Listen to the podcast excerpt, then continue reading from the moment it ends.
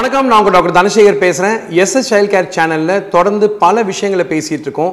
இன்றைக்கி பார்த்தீங்கன்னா நம்ம பெரிய பெரிய விஷயங்கள் நிறைய பேசிகிட்டு இருக்க இந்த சமயத்தில் நூற்றி முப்பது வீடியோக்கு மேலே போட்டாச்சு. இன்னும் கொஞ்சம் நெருக்கமாக சுருக்கமாக நறுக்குன்னு அப்படியே சின்ன டாபிக்ஸை பற்றி பேசலாம் அப்படின்னு நான் முடிவு பண்ணேன். அப்போது முக்கியமாக எங்கள் டீம் சொன்ன ஒரு டாபிக் வந்து ஏன் டாக்டர் நீங்கள் ஹீமோகுளோபின் பற்றி பேசக்கூடாது அப்படின்னு சொல்லுவாங்க. ஹீமோகுளோபின் அப்படின்றது என்ன? அப்படின்ற முதல்ல கேள்வி வரத்துக்கு முன்னாடி உங்கள் ரத்தத்துக்கு இது ரத்தம் இல்லை பயப்படாதீங்க. இது ரெட் இங்க் தான். ஸோ இது ரத்தம்னு நினச்சி பயந்துடாதீங்க. தயவுசெய்து மறுபடியும் சொல்லிடுறேன்.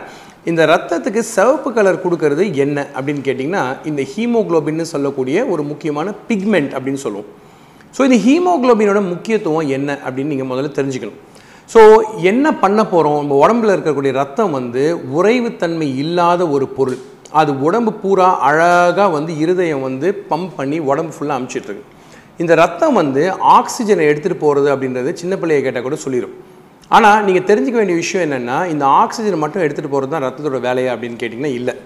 ரத்தத்தில் இருக்கக்கூடிய பல விதமான விஷயங்கள் ஒரு ஆறு எப்படி வந்து அதில் புல் மீன் படகு மனுஷன் எல்லாத்தையும் தூக்கிட்டு போதோ அந்த மாதிரி அழகாக ஒரு உண்மையான ஒரு நல்ல விஷயம்னு கேட்டிங்கன்னா சுத்தமான ஒரு விஷயம் இந்த ரத்தம் தான். இந்த ரத்தத்தில் இருக்கக்கூடிய ஒரு முக்கியமான நபர் தான் இந்த ஹீமோகுளோபின்.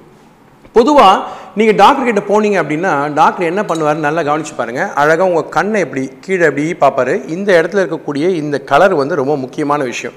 அதே மாதிரி நெக்ஸ்ட் நாக்கை நீட்டி காட்ட சொல்லுவார். ஏன்னா நாக்கு வந்து பிங்காக அழகாக சிவப்பாக இருக்கான்னு பார்க்குறது. அது மட்டும் இல்லாமல் விரல் நுனியில் இந்த நகைக்கண்ணு பகுதியை பார்ப்பாங்க. இது மூணுமே வந்து பார்த்திங்கன்னா உங்களுடைய ஹீமோகுளோபின் அளவு சரியாக இருக்கான்னு காட்டக்கூடிய ஒரு முக்கியமான விஷயம்.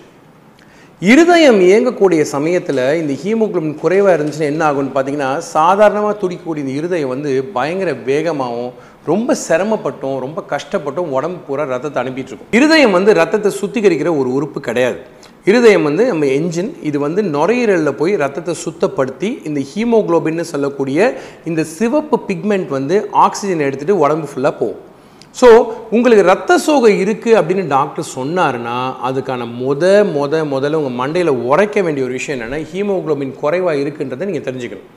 இந்த ஹீமோகுளோபின் எங்கேருந்து வருது அப்படின்னு கேட்டிங்கன்னா உங்கள் எலும்பில் இருக்கக்கூடிய மஜ்ஜை அந்த எலும்பு பகுதி நடுவில் இருக்கக்கூடிய அந்த மஜ்ஜை தான் இந்த ஹீமோக்ளோபினை ஆக்சுவலாக பார்த்தீங்கன்னா உற்பத்தி செய்யுது. ஸோ பெரிய ஆளுங்க அவங்களுக்கெல்லாம் வந்து ஹீமோகுளோபின் அதிகமாகவும் சின்ன ஆளுங்களுக்கு ஹீமோகுளோபின் கம்மியாகவும் இருக்காது.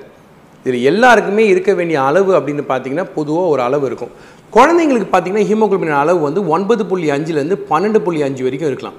இதே வந்து ஒரு நடுத்தர வயது ஆண் அப்படின்னு பார்த்தீங்கன்னா அவங்களுடைய ஹீமோகுளோபின் அளவு வந்து கிட்டத்தட்ட பதினாலுலேருந்து பதினாறு வரைக்கும் கூட இருக்கலாம். அது மட்டுமல்லாமல் பெண்களுக்கு பொதுவாகவே வந்து மாதவிடாய் இருக்கிறதுனால ஹீமோகுளோபின் கொஞ்சம் குறைவாக தான் இருக்கும்.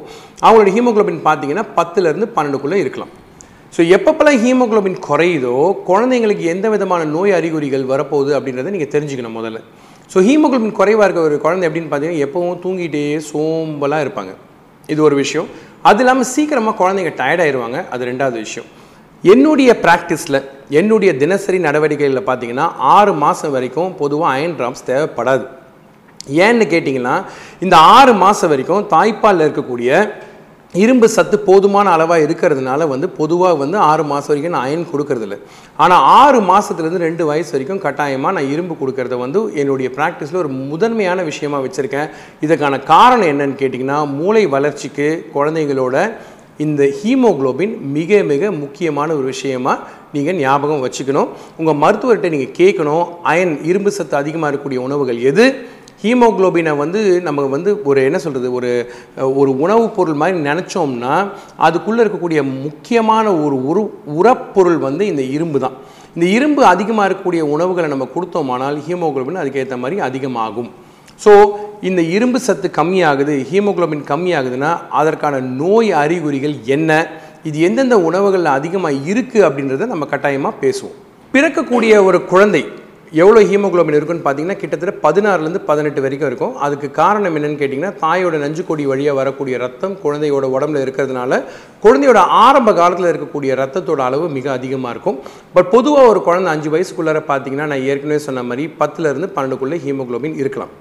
இந்தியாவில் இருக்கக்கூடிய அதிகப்படியான குழந்தைகளோட இரும்பு சத்து குறைவாக இருக்கக்கூடிய காரணம் என்னன்னு கேட்டிங்கன்னா ஆச்சரியத்தில் நீங்கள் மூக்க தொடர்றதுக்கு முன்னாடி நானே சொல்லிடுறேன். உணவில் இருக்கக்கூடிய இரும்பு சத்து குறைபாடு தான் அயன் டெஃபிஷியன்சி அனீமியா அப்படின்னு இதை நாங்கள் சொல்லுவோம். இது ரொம்ப முக்கியமாக நீங்கள் ஞாபகம் வச்சுக்கணும்.